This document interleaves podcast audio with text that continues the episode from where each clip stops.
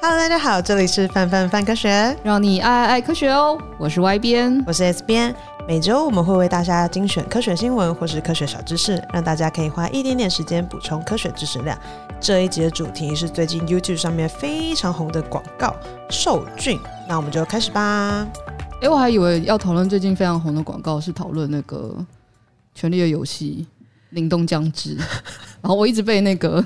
老高跟小莫的那个影片片段打到，真的假的？我从来没有被老高跟小莫的广告打到哎、欸。他们就拿他们的讲凛冬将至的片段去下广告，然后再推那个手游。哦，是哦，我的、嗯、我的片段都会是那个什么，你不玩你不知道这个游戏有多精致，大概这种感觉吧。哇，你好精致，好精致，关我什么事？但是这次的这次要聊的这个所谓受菌，其实也是当初看到 YouTube 的广告，所以才开始动了要写这篇文章的念头。但这个广告真的是非常非常令人生气哎！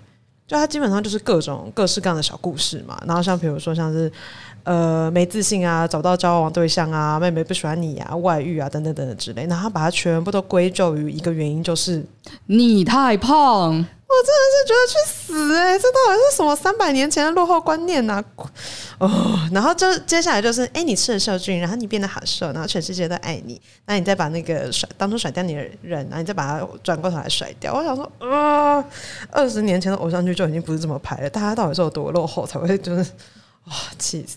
人生可以简单，谁想要复杂？真的是很烦呢、但是他很有趣的事情是，因为他在广告里面就讲到说，他们这个所谓的受菌是有知名期刊去背书的，然后就会想说，哎、那到底是不是真的有用？那我们在讲到这件事情之前，其实要跟大家聊聊，就是肠道菌这件事情。就是肠道菌啊，我们后来随着近年研究越来越发现说，哎、欸，肠道菌对我们的身体健康是有很大很大的影响，甚至有人把它称之为身体的第二个。大脑，没错。那为什么会这么说呢？就是因为我们知道人全身上下都有细胞组成。其实你再微观一点看啊，人的全身上下有另外一个就是布满密密麻麻的别的东西，不是模型啊，是微生物。那相对来说，微生物最多的地方其实就在我们的肠道系统。那这些肠道的细菌们呢，其实就会参与就是人体的一些，比如说营养啊、代谢的一些过程。那已经有一些研究大概指出，就会是。呃，这里的肠道菌群实际上对我们是真的有影响的。比如说，比如说像是啊，就曾经有小鼠实验发现，肠道菌啊，除了可以呃帮助我们消化肠道无法分解的物质啊，它其实也跟就是心理还有思想的状态息息相关。比如说，曾经有小鼠实验证实说，只要改变肠道菌里面的菌种，小鼠们面对压力的反应就会截然不同。然后甚至会发现啊，其实自闭症啊、忧郁症啊等等，都可以透过调整肠道菌来改善。那我们就拉回到我们今天主题，肠道菌到底跟肥胖控制有没有关系呀？那一开始啊，就是科学家之所以会想，就是这两者之间有没有关联，其实是他们就是在做实验的时候，无意间发现一件事情。那他们发现呢、就是。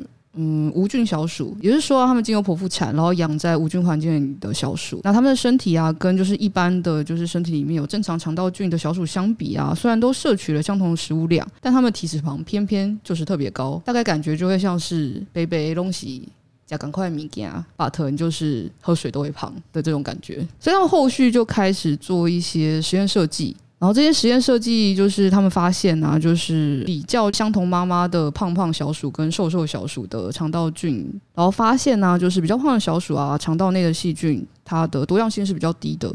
那为了了解啊，就是小鼠的胖瘦到底跟肠道菌的样态有没有关系呢？那后续啊，一些相关的科学研究就把分别把就是胖胖小鼠跟瘦瘦小鼠的肠道菌移植到就是无菌的小鼠的肠道内。所以我们现在总共有三种小鼠，一种是胖胖小鼠，一种是瘦瘦小鼠，一种是肚子里面没有任何细菌的小鼠，对吧？对。然后他们呃肚子里面完全没有细菌的小鼠，被分别移植了胖小鼠跟瘦小鼠的身体的细菌，然后他们用了相同的食物量去养它们，结果发现，结果发现，当它有瘦小鼠的肠道菌的时候，它也会比较瘦吗？没错。哦。听起来很厉害耶！听起来就是受菌好像真有这么一回事，因为被移植到胖小鼠的呃肠道菌的无菌小鼠啊，它的体重真的比较重，然后体脂肪也比较高。嗯，这样听起来就是肠道菌真的对体重有很大的影响。那这样子的话，难道我就可以去吃瘦瘦小组的菌，我就可以变瘦吗？哎，所以借我刚刚那个实验呢、啊，我们会发现，就是胖鼠好像身上真的有什么胖菌，然后瘦鼠好像身上真的有什么瘦菌去影响它们。但其实啊，真正的关键，我们刚刚七秒钟前有讲过。其实真正关键应该是刚刚有提到的多样性吧？没错，你发现关键了。与其说有瘦菌啊，不如说啊，关键是比较肥胖的小鼠，它身上的肠道菌的样态的多样性是比较低的。那也有研究在人类的身上也观察到了这样子的现象。那有研究啊，分析了就是体重过重和体重正常的成年人的肠道细菌，发现诶，相对来说多样性比较低的人更容易发胖。但难过的事情就是，虽然我们知道有这件事情，但我们还不知道到底它关键差异是什么啊？了解。但曾经有人会想要尝试用吃粪便这种方式来改变你的肠道菌群，像我之前就有听说啊，这就叫所谓的粪便移植。就是有些人他的肠道菌啊，可能其实不是那么的健康，他们就会利用就是健康捐赠者的粪便，然后稀释之后放到病患的结肠里面。这种粪便移植的方法呢，就是会比服用抗生素还要更有效。那如果是讲到我们刚刚说，哎，控制胖瘦这件事情，虽然我可能不是重症患者，但我如果想要借由这样子的方式变瘦的话，我可以用就是吃大便的这种方式来结束这一回合吗？相对来说啊，就是如果真的关键在肠道菌内的样态的不同的话，好像真的做粪便移植应该是有效的。那基于这样子的假设，其实的确也有科学家往下、啊、把粪便移植这件事情稍微简化，然后让它变成口服粪便微生物菌群移植胶囊。你把它想象成就有点像是大便浓浓缩錠好了，你吃了之后，你就有点像做就是粪便移植这样子的概念。好，所以是吃大便没有错。但那样子就是听起来好像把它放到胶囊里面，好像不知道那胶囊到底长什么样子。诶、欸，是说就是之前常常会有些也不是笑话，就是会有一些很无聊二选一，然后问你说你要吃大便口味的咖喱还是吃咖喱口味的大便？诶、欸，如果是你，你会怎么选啊？好难哦，咖喱口味的大便吧，所以吃大便。对，但我在想说，就是反正我也不知道大便是什么味道，但我知道它是咖喱，那为什么我好像比较容易？吃吃大便口味的咖喱，哎、欸，但是又想说，就是可是因为它是咖喱口味的大便，所以你只要不要知道它是大便，它就是咖喱。那是不是还是吃咖喱口味的大便比较好？然后就觉得，哎、欸，这问题很哲学，好哲学，天哪，好可怕！突然拉到奇怪的地方去。所以你的选择是你要吃大便口味的咖喱，因为它是咖喱。因为我不知道，因为我不知道大便什么味道嘛。但我也说后面转折会觉得，如果我。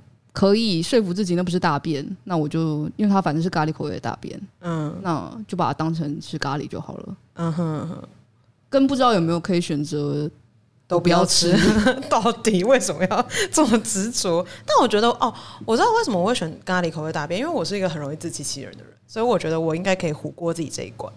嗯，我应该可以在这个地方 safe。可是如果比如说回到刚刚在讲说，哎、欸，你要吃就是。呃，移植的胶囊，就觉得好像心理上面默默也会觉得有点啊，而且还是别人大便，不是自己的大便，有点小小小小小小的纠结。但当然，这种东西都是处理过的啦。是，但如果是比如说是你亲近的人的大便，跟就是你不知道是谁的大便，哪个大便比较好？亲近的人的吧。以前小时候不是有读过那个故事吗？就不知道是哪个很孝顺的孩子，然后就是他有一个。有一，就是他的家人生病了，然后他就得去尝一下那个粪便，然后你才会知道说他的身体状况到底是怎样。然后于是乎他就尝了大便。